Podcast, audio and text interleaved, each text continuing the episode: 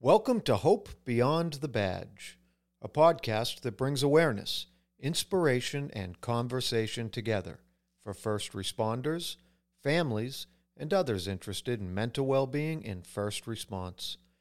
New episodes weekly with your hosts, Jay Bailey and Linda Kokoros. Jay is a father, a military veteran, worked in the fire service for eighteen years, and carries a diagnosis of P T S D. Linda is a mom, a wife, a certified life coach for first responders, and a suicide loss survivor of a first responder. Let's talk about it.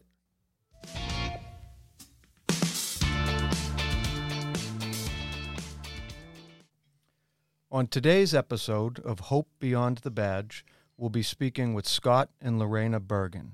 Scott and Lorena have a story to share about compassion, love, the desire to help others, family, and loss. Scott and Lorena, thank you so much for coming on the podcast.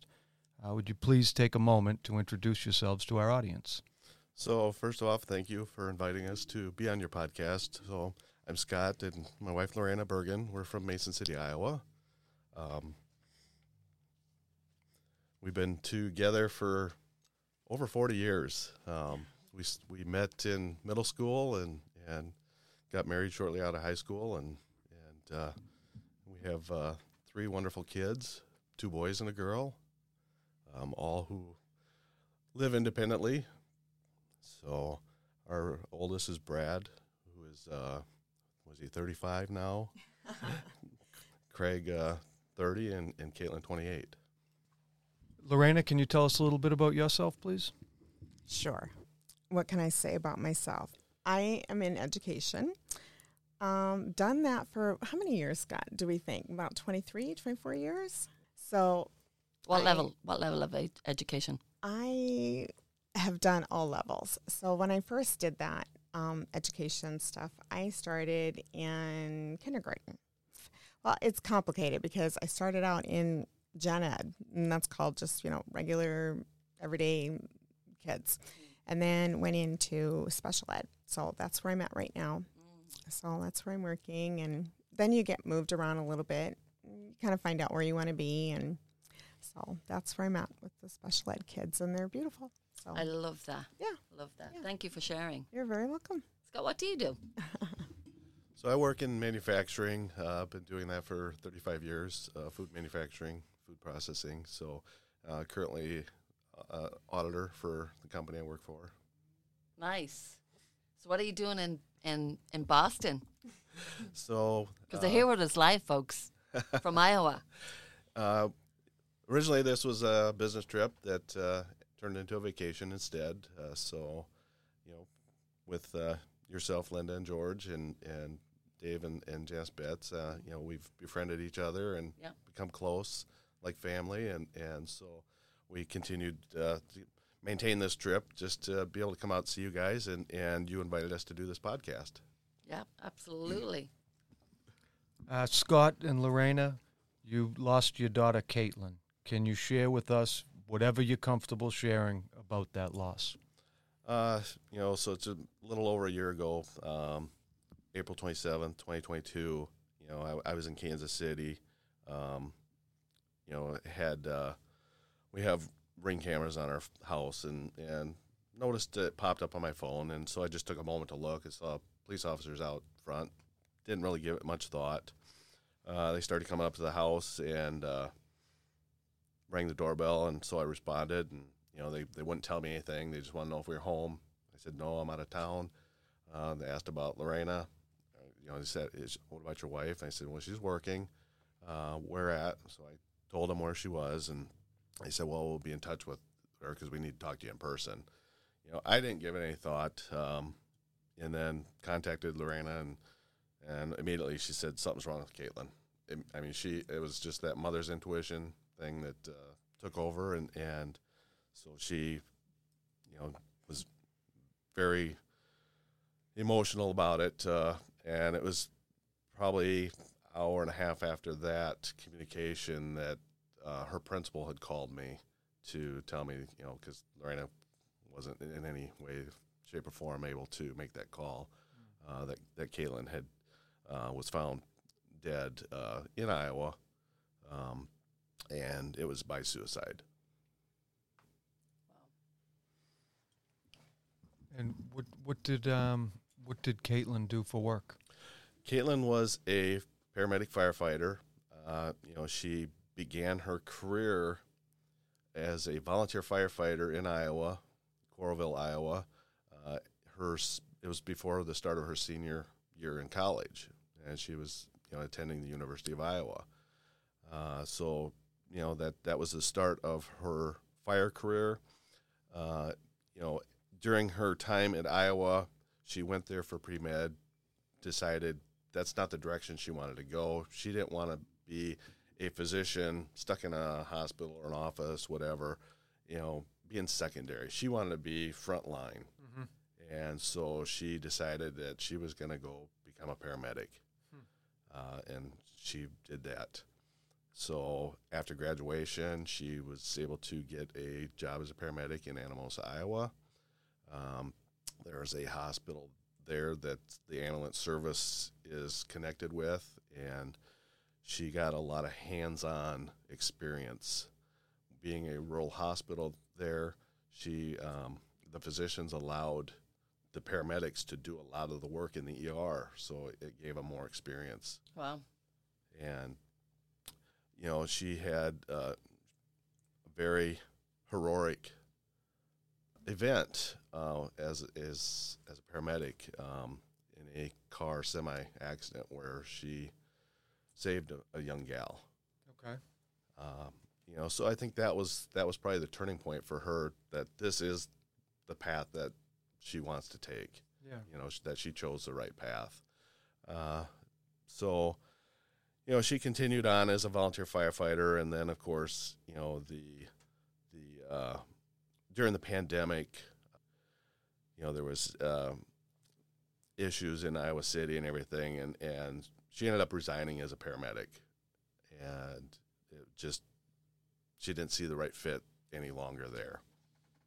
So she, um, all all the time as being a paramedic, she, the instructors that had trained her asked her to be an instructor, so she went back to school as well to get her instructor's certification. So she was teaching E M S at the University of Iowa, uh, still as a volunteer firefighter, and she really loved that. Um, you know, still wanted to maintain everything as a paramedic, and just felt, you know, Coralville, Iowa City wasn't the right fit any longer either. So in January of twenty-one, she and her boyfriend had taken a vacation, and on their way home, stopped in Memphis, Tennessee. You know, met with uh, um, uh, a chief there that they just kind of really bounced off each other, and, and the chief really liked uh, Caitlin's credentials. So in uh, November, uh, end of October twenty-one, first part of November, they moved to Memphis to pursue pursue their uh, career as firefighters, you know, where she would be, you know, a firefighter paramedic, and he was he was training to be get his uh, E M T as a firefighter. Um, Lorena, like mm-hmm. Scott, is sort of mm-hmm. after sharing with us, um, mm-hmm. you know, that he got a call from the um, was it the police department? Uh, it was the, pr- the principal. The principal from the oh, school. Yes, yes. And um, so yes, you, my boss. Yes. you um, hearing mm-hmm. that uh, news yeah. of there's something wrong with Caitlin. Um, Share with us yeah, um, right. what that experience was like, the initial losing her for you. Yeah. Um, starting um, off there, whatever well, you're comfortable sharing. Yeah, that... Um, I can I can actually um, tell you that going back to that moment, um, we actually discussed this a little bit last night with our friends, and um, you know, I think if I remember right, Caitlin and I um, talked all the time, you know, on the phone, because, you know, where we live in conjunction to where she went to school, you know, we were, it's three hours away from each other. And, you know, she was always excited about moving away, you know, and going to college and getting away from mom and dad. That was the first time she was going to be independent mm-hmm. from us. So, you know, we had to do a lot of texting and talking on the phone. And um, so that was okay, you know, that was expected. And so we had a lot of conversations about, um, you know, what's what's life going to be like, you know, and, and as the years went on, you know, and she changed her major, we talked about my fears, you know, more than anything. Mm-hmm. And uh, one of the conversations I can recall having was, you know, what if something does happen? You know, what's that going to look like? And she said, Mom, you will know. You will know. And I said, what do you mean I will know? And she said, listen.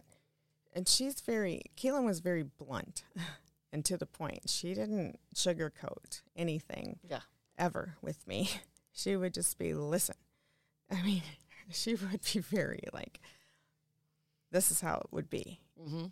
There'll be a knock, and it'll either be a ton of, to- of cops or state troopers. You'll know, Mom. So when Scott... Either, I cannot remember if you texted or you called, but it really doesn't matter, but you got a hold of me.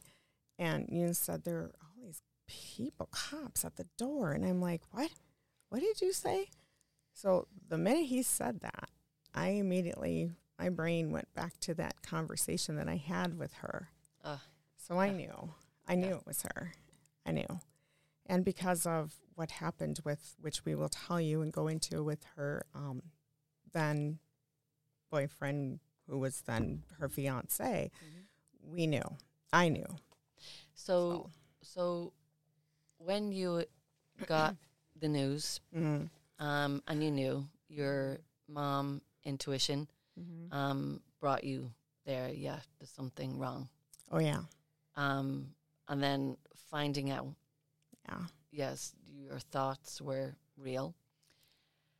What was your initial um, it was a dealing with all of this stuff? Like very sick, very, uh, well, it, I didn't go into like a disbelief. I went into get me out of here.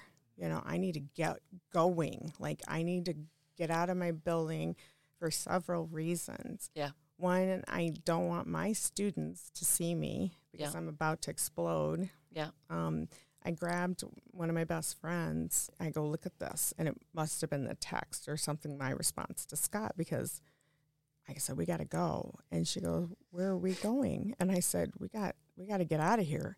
We got to go to the office. Get We got to go. And I kept saying that. And she was like, is it Caitlin? And I said, yeah, it is. So, oh, my. Mm.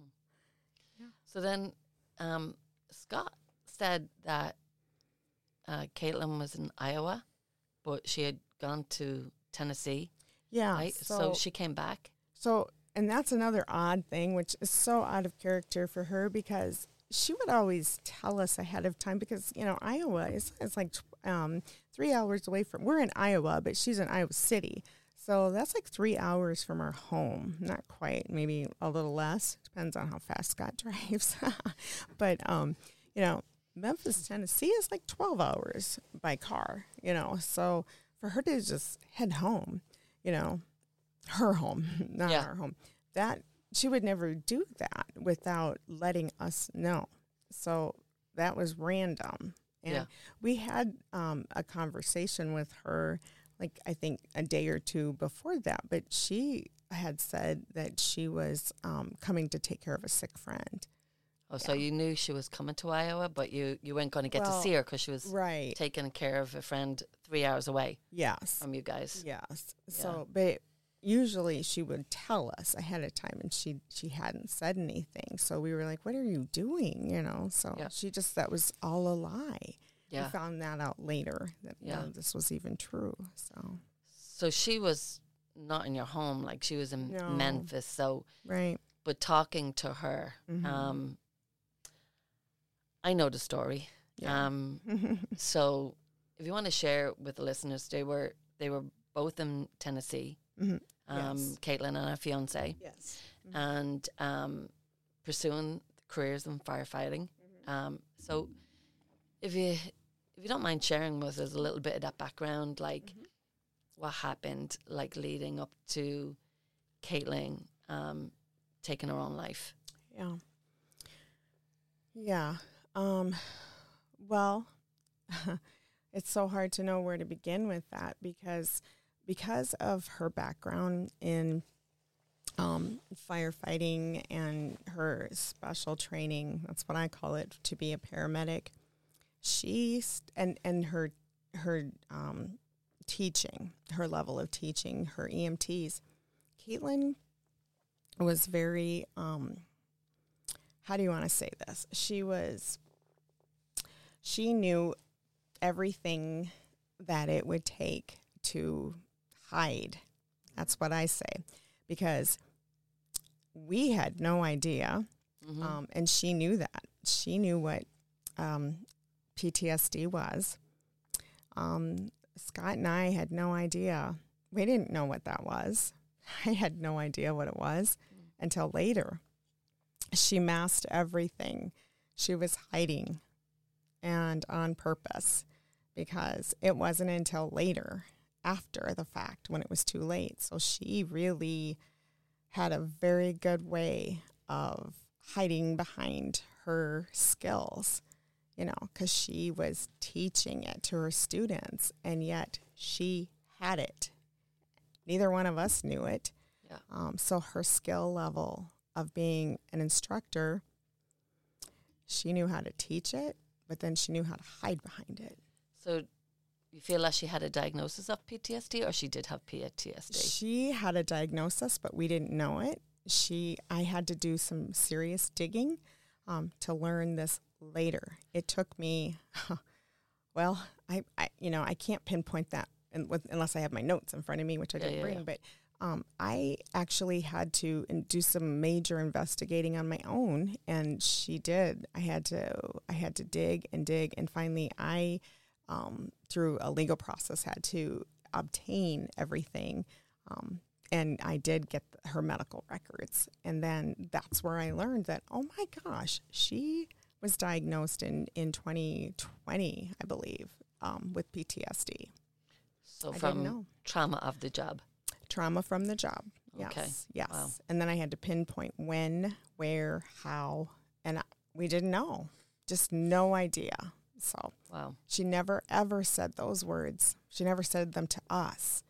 But everything that I found was it was in the doctor's office. They had conversations about it. It's detailed. And another thing Caitlin did too was she took notes on herself. Like today, this happened, and this happened there on site. She has explicit notes. So thank God she had these notes, but so it was you were painful. Able to, yeah, you, so you were able to read those I read and them. It broke identify. My heart.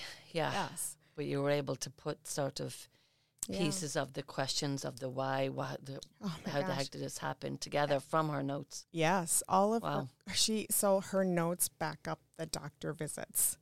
So it's it's a story. She's she's telling us what happened. Wow. Yeah. So I have it. That's something that I carry with me physically. Mm-hmm. I physically have her notes, her notes with me. Do you find comfort in that? Um, I do now. I didn't at first um, for a lot of reasons. Yeah.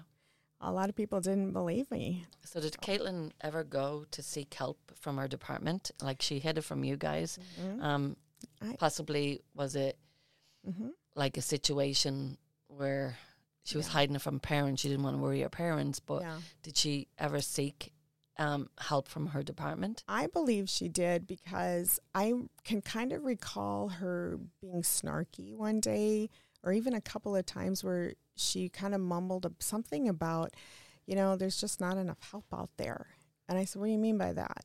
And she goes, well, there's people. She kept saying there's people who need help. And I said, yeah, in what way? And she said, well, firefighters. She goes, they see a lot. And I said, you mean you? you know, and she didn't say, not me. You know, she was just kind of like, no, just in general. Mm-hmm. So now I know. Now you know. She was sort of just saying it, she but in general. It. Yes. But just letting you know that, yeah, this is this is what we see. Yeah. On a, in a general basis, but not yeah. identifying herself and then as she's, that. Yes. And then she finally said, well, something, and I didn't know what this meant until later, or I just wasn't paying attention. Mm. But she said something, she used this word, and I didn't know what that meant, but she said, debrief. We don't debrief. And I said, what do you mean? What is that? And these were words that I just didn't understand. Um, so I have a, a, a another question. Like, leading up, it sounds like she she was a great kid. Oh, very, um, very great kid. Tell us a little bit about more about her. I, I don't know so anything about her as a kid, right? Or family member. What was she like as a, a sibling to her brothers? Um, you know, she, growing up, she, um, you know, with Brad in the hospital, and I said she was an infant. She waited. We were we were in the hospital in the library, and that's when she took her first steps in front of mom and dad.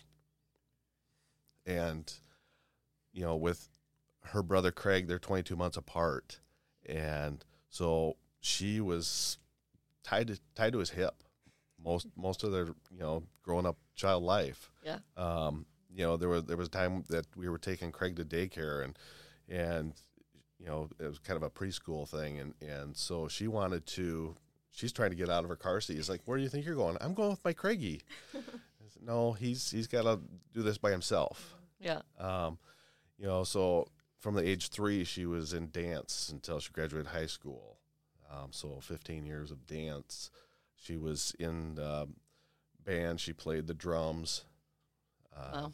You know, so marching band. She she loved playing the quints. Wow.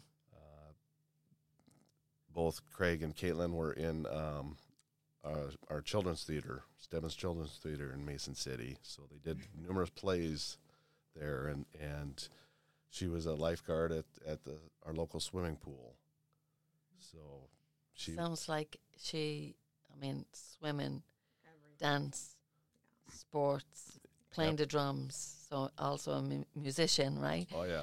A well-rounded kid, yeah. right? Yeah. Growing up. Yeah. When she became into a teenager, what was she like at home? Oh um, she Caitlin was happy, um, bright. You know, she she never gave us any trouble. Anytime, it was funny because every time we went to ask her to do something, she was obviously, I mean, we never had any pushback or anything. It was okay. You know, what do you need? You know, nothing. Yeah. I cannot remember a time when she ever was a problem. Yeah. So she wasn't that kid that you, I kept waiting. I'm like, when are we going to have an issue with this kid? Mm. Never had any. Oh, you are so lucky because I, I was like, she's just one of the guys, you know. And uh, I was just waiting. I'm like, when's when's something bad gonna happen? But we never had any yeah. of that. Especially with a girl. I mean, I have three I girls waiting. At I home. Wish. I know what it's like. Three girls. She was like, oh my god, seriously, one of the boys. I mean, she was amazing. She was like, the boys were her best friends, it seemed like it, because they were like, hey, Caitlin, let's let's go kick that football, and she's like, yeah, let's go. So, but she was better than they were at it. So they were like, yeah. mm, you know, but she would she could be beautiful too at the same time. So yeah. it was it was like that. So yeah. she's just amazing. Sounds like you were all very close. Very yeah. yes, yes. So even talking about this today is, yeah. I know it's hard for you. Horribly hard. Yeah. Can I get into what you feel or share with us? Mm-hmm. What led to Caitlin taking her life? Yes, um, absolutely. Um, so what happened was it was um, they had gotten to Memphis and weren't there long. They were there uh, four months, Scott, was it four months? And it was early, early morning, and Caitlin had a, the newer car of the, the two of them, her and her um, fiance, and her fiance had to, I think when he drove, it was like, wasn't it like an hour or two, three hours away? Oh, I thought it was maybe two. Well, anyway, um, he had to go to his final class, I believe. Um, and it was so early in the morning, and I think they had just had some, some bad weather. Mm-hmm. Um, but I, th- I believe the story was that she offered to, to take him, but it was so early that he said, no, no, you just, you need to just stay and it's fine. I can get there and take my car. You know, she kept saying, take my car because it's the better of the two. And he had an, an older truck or something. And, and so, you know, she was insistent and he was insistent. No, you stay, you go, you stay, whatever. So he ended up driving himself.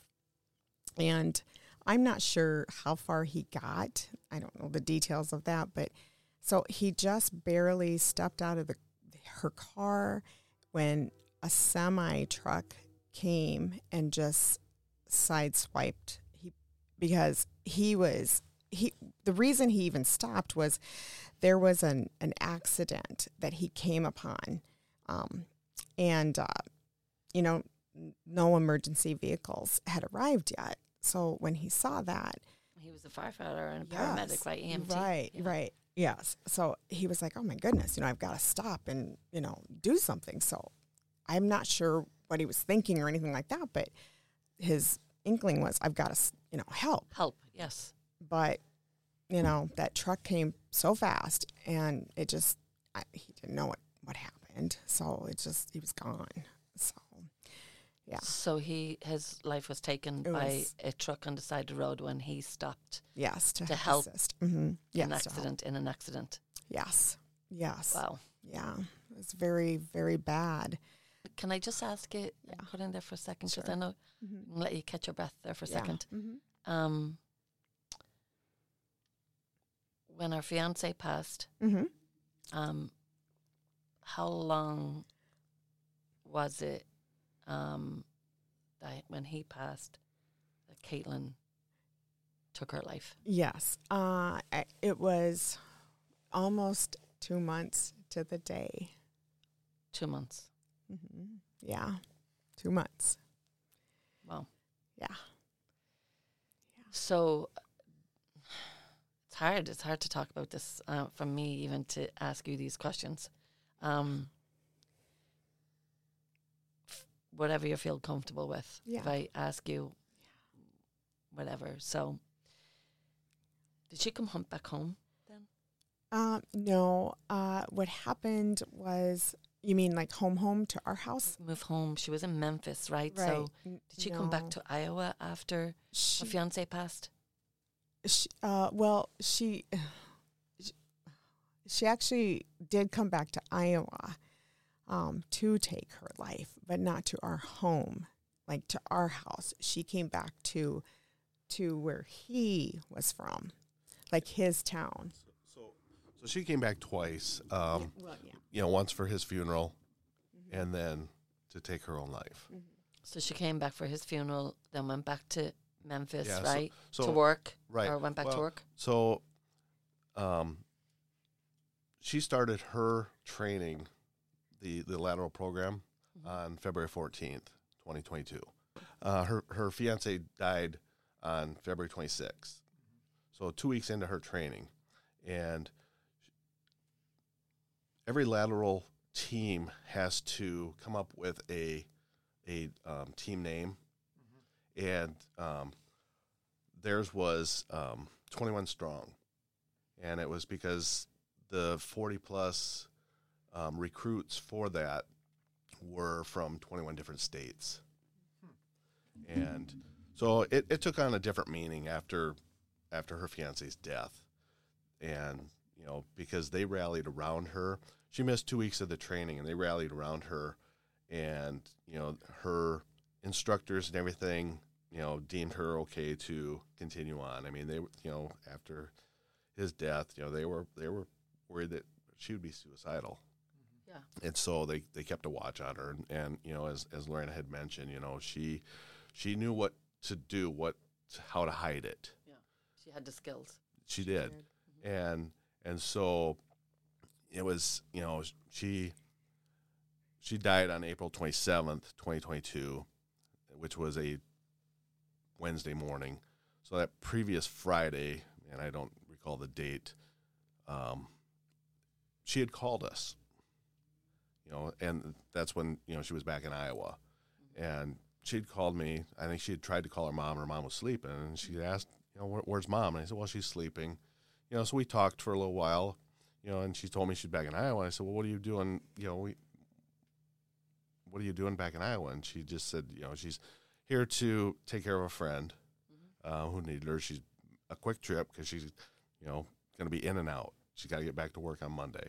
Mm-hmm. And um, she was headed up to Cedar Rapids, Iowa to see a friend. And I said, well, I said, when you're done with your friend and you're headed back to Iowa City, I said, call your mom. You know, she should be awake by then. So she did, and I don't know how long they talked, but, uh, you know, of course, you know, once Lorena knew that she was in Iowa, it's like, we got to come see you. And, you know, Caitlin, she had her way of diverting it. It's like, I don't have time. I won't have time. I'm I'm going to be heading back. Yeah. Mm-hmm. So, you know, she made it sound like she was either going to leave Iowa on Saturday morning or, or Saturday night or early Sunday morning to get back to, to do her shift on Monday. Mm. You know, so after, even before we got word that, that she had um, passed, I had reached out to her, her uh, lieutenant, um, And, and got in contact with him, and he said, well, she called off on Monday. And he said, well, she told us she was headed home, you know, that she had to be work, mm-hmm. you know, and, and he, he goes, she hasn't shown up, and this is on Wednesday. She hasn't shown up for work yet. So, and it was, you know, short time after that that, that we got word that she had, had passed. She was found in a, in a parking lot in, in a truck. Okay. Yeah. So, leading up to that, yeah, mm-hmm. um, like before her coming home, like, yeah. between the time of her fiancé mm-hmm. passing, yeah, that must have been a very difficult time for her, right? It's difficult for her. very, what? very much so for her. We were yeah. all a mess. Yeah, and and for your whole family, right? Everybody. Mm-hmm. And then your daughter is out of state, right? Yeah. She's not there with you, right? For you to be able to keep an eye on her personally, other than being on the phone or Zoom or FaceTime or right. that type of stuff. Mm-hmm. Um. Did you notice red flags? Like, did you notice a, a difference in her behavior? Well, was there was there a red flag? Yeah, I think so. Now, when we look, I mean, we we actually did go to Memphis to see her. Uh, to her, she had a, a the lateral class that Scott was talking about. Mm-hmm. They had a like a ceremony, um, and that was was uh, what, what, when was that? That was uh, March. Mar- it was in March, and so we decided, you know, we were invited, so we were like, oh, we're going to come, but our reason for going was really to check on her. It wasn't really, I mean, we wanted to go to the ceremony, but it was more to check on her. Yeah. Because, you know, she kept saying, well, the chiefs are watching me. Well, I don't care what the chiefs are doing, but your parents are going to come, and mm-hmm. I'm good that the chiefs are checking on you, but we're going to come and see. Um, she, there were a few things that really were alarming to us. Um, She just didn't seem like the Caitlin that we knew. Uh, yeah. There were a couple of things, but she did try really hard to be like her old self. But, you know, we didn't expect her to be that that same old same old girl. Well, you know? Right, because it, she, she had lost. just lost her fiance. When... You know, the, what you were noticing, mm-hmm. those red flags to you. Mm-hmm. And then just from what you shared with us, both of you shared with us previously, you were all very close. Yeah. yeah. So, like, the fact that she wasn't coming out and saying, I'm hurting, I'm struggling. Yeah. Um, she never said those words. Right. And that you would have expected her to say that to you. Yeah. Um, but she was definitely, it sounds like she was definitely um, hiding it. Yeah. In a way that she didn't want to share with you. No, yeah, she just was so different. Yeah. I just, you know, and then she just abruptly got up and went to the bathroom, and I was like, well, where are you going? And she goes, I'm going to the bathroom. Well, she was going to cry. You know, I knew she was going to, you know, and I was going to go follow her, but Scott said, just leave her alone. Mm-hmm. Let her be. But, boy, I didn't want to. Well, the thing isn't the culture that she's in. um, and being a firefighter. And yeah. as you said, she was feisty and tough, and yes. she was great at sports and the whole thing. So it just wasn't her. Yeah, but well, she didn't want to let you see her cry, or or didn't want to let you see her hurting. Well, you know, and like two weeks prior to that, we were on vacation, and we did a, a, a Zoom call with her, or FaceTime, whatever it was, mm-hmm. and she had just gotten all of her new fire equipment, and she was so excited. She's because mm-hmm. it was top of the line gear.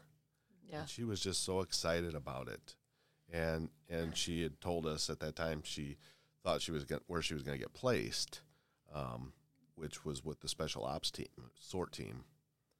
And um, so, and that's where she ended up getting placed with yeah. uh, Station twenty-five in Memphis, uh, with the SORT team. And you know, we met uh, some of those guys, and they were they were very proud of her um, for the short time that they worked with her. You know, the uh, um, one gentleman that drives the trucks there, he he had uh, said, you know, she would have made lieutenant in no time. I mean, she she was very confident, and he he trains other firefighters drive truck, and he said, Caitlin, you need to get up there and, and uh, start driving. And, you know, she didn't bat an eye because she had done it at her previous uh, tenure as a volunteer firefighter. Yeah. So, so yeah, she didn't bat an eye. But, again, you know, she just um, – they were proud of her for the work they did. You know, her first – very first fire that was hap- happened to be on her first shift. Yeah. You know, they, they were working twenty-fours, so seven to seven, mm-hmm. and it happened about five in the morning. Uh, major fire. Uh, you know, she wasn't the first team to go in, but the first firefighter that went in came right back out, f- equipment failure or something, and her lieutenant asked if she was ready, and she didn't bat an eye, and she went, and, you know, he was so proud of her, and, you know, she came back out to to get new oxygen when, when it was needed, and, and uh, you know, took a breather and got some water and went right back at it. And, yeah. you know, they were on scene until like ten thirty, eleven that morning. Jay can relate with all of that because Jay was a firefighter too, right? Yeah, I'm, I'm sitting here just um, thinking about, you know, it sounds like it sounds like the firefighters she worked with were proud of her, and it sounds like, like you guys are very proud parents. And it's an incredible job. It can also be a very taxing job. I'm sorry to hear that they didn't debrief. I come from a, a department that that, uh, that did take debriefs pretty seriously. And um, I think that mental health and first response matters. Oh, yeah. Definitely. Yeah. Yeah. That's why we're here today, having this conversation, right? Of Talking course. About mental health and first response, and yes. mm-hmm. um, trying to end the stigma um, yeah. with first responders seeking help when they need it. It sounds like when Caitlin was struggling those couple of months in between when she had lost her fiancé, mm-hmm. she didn't go seek help, even though she probably identified with it, that I'm, mm-hmm. um, you know, I'm struggling, but um, I'm not seeking help, um, if she did or did not. Uh, yeah, uh, what I what I learned later was that um, she, when she was um, a student, you know, in Iowa City, and then a little bit beyond, she did actually seek help, because remember, that's where I got the records. Yeah. So she was getting some help. Oh, okay. Yeah. But she was told, you know, once you move, you really need to seek help in Memphis. Well, she never did. Not that we know of. And I wasn't able to find anything. So I, I don't really know what that was about. I believe it was the chief that was at that place. He didn't believe in it. In fact, I know it for a fact, because there's a guy there now that um, went to this guy, because he's lost eight or nine now friends and one family member, and he went to this chief just like a month ago and said, maybe, maybe yeah, about a month ago. He's also f- he's a firefighter? Yep. And he said, I'm struggling. These were his words. I'm struggling. I need to take some time off. And it, he was shot down by that same chief that was there. What when, do you mean by shut down? Like, toughen up. Deal with it. You're okay. Mm. And he said, no, I need to take some time off. And he said, you're fine. Man up. Well. So, yes. And he at least he reached out to us. I told him, anything you need, you let us know. We're here. We'll listen. Yeah. We'll help you. Yeah. What do you need? So he reached out. Well, I'm glad he had someone to reach out to. Yeah. Um, and to hopefully guide him in the direction that he needs to go to seek help um, mm. and get the resources available to help him heal yes. from what he's going through. Yeah. Um, but this is why we're talking um, yeah. today, is because we want to make sure that we can open up a door for all first responders mm-hmm. um, to talk about it more freely mm-hmm. amongst their peers in their department, so that they can go and seek help without being judged yes, um, or punished yeah. um, for what they're going through. one hundred percent. Yeah. When all of this is happening, right, on yeah. the job. That's right. And they need to have their mental health mm-hmm. um, taken care of, mm-hmm. just like their physical health. Yes. And um, and it's it's a need, and we need to speak about that and yes. more openly. And if first responders can speak about that more openly, mm-hmm. there will be less stigma and less lives lost. And I keep on repeating it in different yeah. episodes, but it's so true and simple. Mm-hmm. And I keep on repeating that in my head yeah. day in and day out. Um, mm-hmm. When I, you know, get to speak with a first responder, we need to speak about this more openly um, and with no shame. None. Yeah. No. Yeah. No. Yeah, that's exactly it. And hopefully it'll also lead to a reduction in, in hidden symptoms. Uh, you mentioned it earlier that Uh, you know, there was, she knew how to hide it, right? I think that came she up a, a few times, and that's something that that um, that is is like kind of known by clinicians in, in the first responder industry, right? But right. our culture will hide it even even from our from our therapists, and uh, and I believe that an open and honest dialogue about it, uh, everywhere that that can happen, here on a podcast, in the firehouse, and in, in the police station, in, in the ambulance bay, uh, you know, that'll eventually uh, open doors to new conversations, to where uh, when a man or woman who has chosen a career to serve selflessly begins to suffer from their own emotional injuries, they're comfortable reaching out for help. And then another component to that that's necessary is that that help is there and that it's available. And uh, that's the change that we hope to see. Yeah, I would agree. And what I was saying to Scott is, parents, we didn't know. So that's what we're trying to do, is alert mm. the parents, family members. No one talked to us. Yeah. When she went, first went into this area, we were just proud parents. Mm-hmm. But we need to be proud, educated parents. Yes, I ma'am. Mean, now we know. But we didn't. If someone could have sat us down and said, by the way, this is what debrief means. mm-hmm. This is what P T S D is. These are the signs. Pay attention. Because we're all involved one way or another, whether we choose to be or not. Look at how involved we are now. Well, it's kind of too late now. So we needed to be, we needed to be debriefed mm-hmm. ahead yeah. of time. It just would have been beneficial. There's, there's no, there's no changing. You, you can't undo the knowing what you know now. No. Right. Right. Um, and I, I can relate with that. Um, after the loss of Alex, of course. Um, with it, what we didn't know before.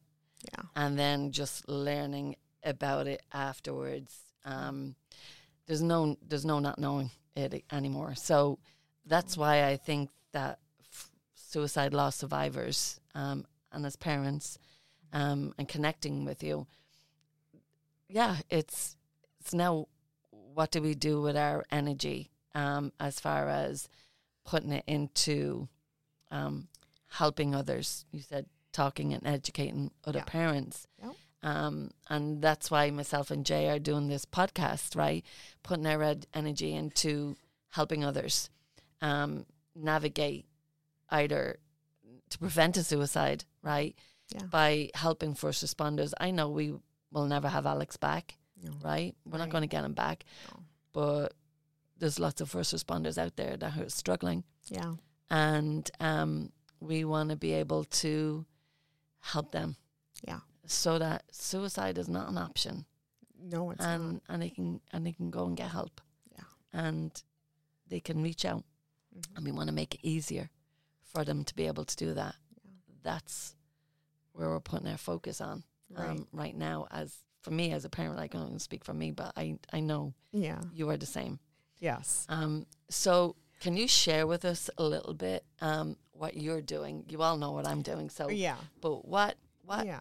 share with us what you're doing. Okay. To honor Caitlin and in a, a great way. Like, what are you doing? Okay. Well, I'm gonna I'm gonna let Scott do a little bit more of that now. Since I've kind of yep. So we started a foundation, and it's called Caitlin's Hearts for Heroes, um, and it's to honor her and other first responders who have died by suicide and their um, surviving families.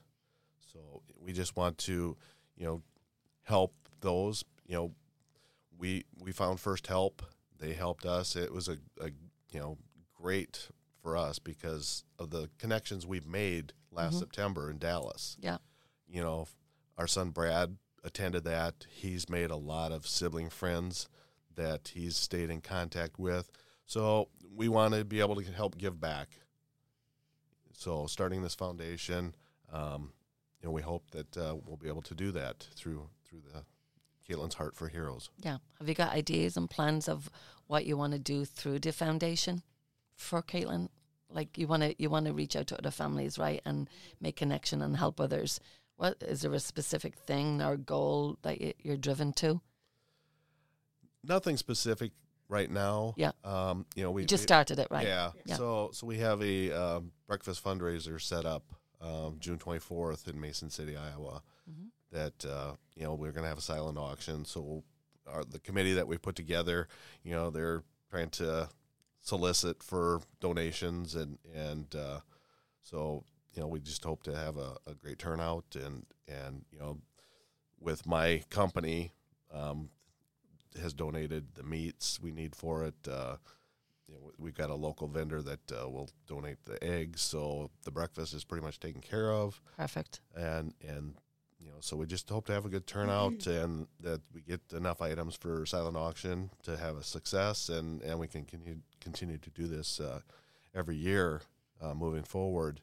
And, again, just to be able to help, you know, whether it's First Help or or other organizations, um, you know, that deal with uh, P T S D or mental health yeah. and their families. Yeah. Um, I, I'm familiar with that too, because we just set up an organization in honor of Alex, and this is how all of this has manifested, the podcast and um, our hope blankets that we want to get out to um, programs to help first responders. You have mentioned First Help a couple of times, right? Um, so I want to, some of our listeners might know what First Help is about. Um, so if you want to share with us a little bit, that we, that's how we met. Right. We, we met you last year yeah. yeah. at the First Help family weekend dinner, that type of thing, right? Yeah, so First Help is, is an organization that, that helps honor uh, first responders who have died by suicide and, mm-hmm. and you know, provides assistance to their families. Uh, you know, we received a care package with a, a red help blanket, uh, some wind chimes, literature on grief, uh, you know, so it, it's all helpful. And being able to sit in a room and talk with other people that, you know, were brought together because of a suicide, they understand what you're going through. Mm-hmm. So, you know, when we attended, it was only a few months after Caitlin's death, mm-hmm. you know, but again, it, it was so helpful. Yeah, to not be feel alone. Exactly. Yeah, I totally understand, and I um I get it. Like, we were a year, you know, well into Alex's year and a half before we found First Help, and um, up until then we were just on our own, mm-hmm. lost, with no help from the department that Alex was in from the time at the time, um, but. At the same time, when we did get to meet families, and we knew that other families were going to be there, so there was no judgment. We could talk about our loved one um, and honor them and cry and laugh and share memories. Um, but most importantly, I think for myself and my husband um, and Alex's siblings, because there was different rooms, breakout rooms, right? And we were in you know, sharing rooms with therapy, right? We were in group breakout sessions with other parents. So that was so important for um, us to connect with other parents. So this is how the relationship has developed between myself and my husband and Scott and Lorena, meeting them last year. And um, we definitely connected. We support each other, um, even outside of First Help, you know, connections. We we text and message each other, and we connect each other, we make fun of each other, we support each other, we cry with each other, laugh with each other um, about our loved ones. And um, I think for me, making the connection with other families, um, I can't say enough about First Help for being able to do that, for that connection and that bond with another parent. Yeah. Um, yeah. To be able to, to know, we know what you're going through. Yeah. Um, that is definitely priceless, um, yeah. for sure. Yeah, I, I would agree. Uh, that's something that I we weren't able to find in Iowa. Yeah. I looked, and I, I, I knew we needed help. And I just kept, I was getting frustrated, and it was hurting. And I thought, what can we do? And so I stumbled upon it. And then I, I reached out, and, you know, I just thought we, we need to do something. Sitting yeah. here doing nothing is not going to help. Yeah. So we yeah. just felt this was a blessing to be yeah. able to connect. And then when we got there, I I think we went into shock again, because I'm sure my eyes got really big. And I remember walking even into the ballroom, and just my eyes just got so big. And I thought, they're doing this for us? Yeah. What? Yeah. You know, nobody else was doing anything. You know, they were exactly. doing the opposite. Yeah. Making us feel smaller and smaller, because why? Yeah. So everything she did up until that point didn't matter. Those lives she saved didn't matter. You're talking Why? About Caitlin, right? Yes. Yeah. Why? I don't. I still don't. I still struggle with that. Yeah. Because it's not right, you know. So First Help has helped us to be able to honor yes. our loved ones by how they lived, not by how they died. Exactly. And I think that's what you were saying yes. in your in your in your the that. way you were saying was that yes. um it wasn't that from the department. You weren't getting that support, we honoring her that. by how she lived. No. Yeah. No. And that's hard. It's very hard yeah. when you see other firefighters and paramedics, you know, um, receiving those those honors. And I and part of me feels guilty, too, because we always taught our kids that it's not about the awards. It isn't. It's about how you live.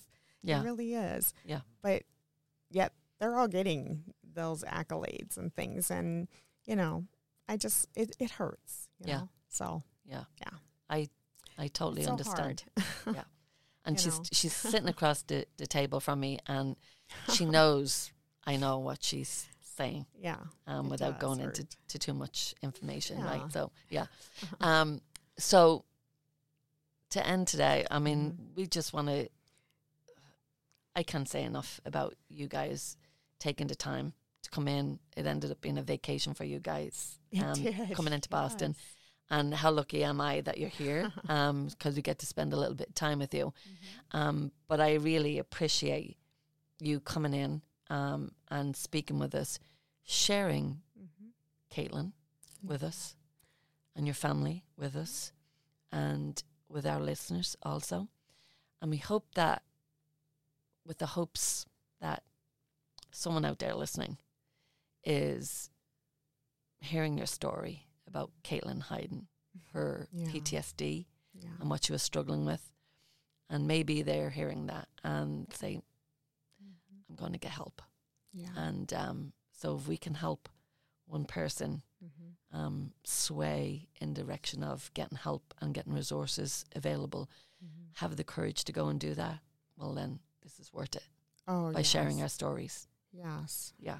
one hundred percent. I, I really hope that they have the courage to do that, because uh, then yes, our vacation was worth it. Yeah. Um, that's exactly what, what Caitlin would have wanted. Yeah.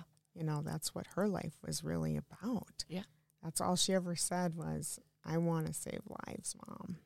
difficult. Oh, she said it all the time. Yep. So now you have a purpose. We do. And doing this on her behalf. We absolutely do. I love that. Yeah. So I want to thank you guys for coming in today and uh, yeah. sharing your journey with us. And um, I know that we'll have many, many years of stories to share over the years, and conversations and tears and laughter. Um, but most importantly, an everlasting friendship and connection. Um, so I thank you both for coming in today and sharing your story with Jay, and also with me, with things that I did not know about Caitlin. So um, I'm very grateful for, for that today. Well, thank you. We are just as grateful. Thank you. Yes, and thank you. And, and again, you know, um, Caitlin's Heart for Heroes is on Facebook, so you can look yep. it up there. And, you know, one one last thing is, is you know, I know a business owner in Mason City, thirty years, and he had a major medical issue that nearly killed him. And that was like November of last year.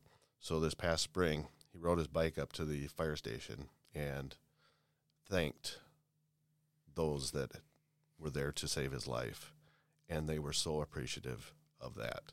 So anybody out there that, you know, if you have an emergency and, and you can go back and thank those first responders, please do so.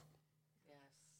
Yeah. Yeah. Take the time. Take the time to go back. Make sure that you take the time is what Scott's trying to say, because that's what this gentleman did, was he made a point to go back. Because it's one thing for them to take their time. You know, a lot of these guys are volunteers, but, you know, go back and and acknowledge that moment, because these guys were just practically in tears like, my gosh, we heard he was okay, but we didn't get to see that. So if you can do that, awesome. That is a wonderful message um, to put out there, Scott. I totally agree with you. Um, they, most times they have a thankless job. Um, because they don't get to um, hear a thank you from whoever they've saved or helped um, while they're out working, um, doing their job. And, yeah, thank them for their service, right? Thank you so much. Thank you. You're welcome. Thank you. That's it today, folks. Um, until next time. Until next time.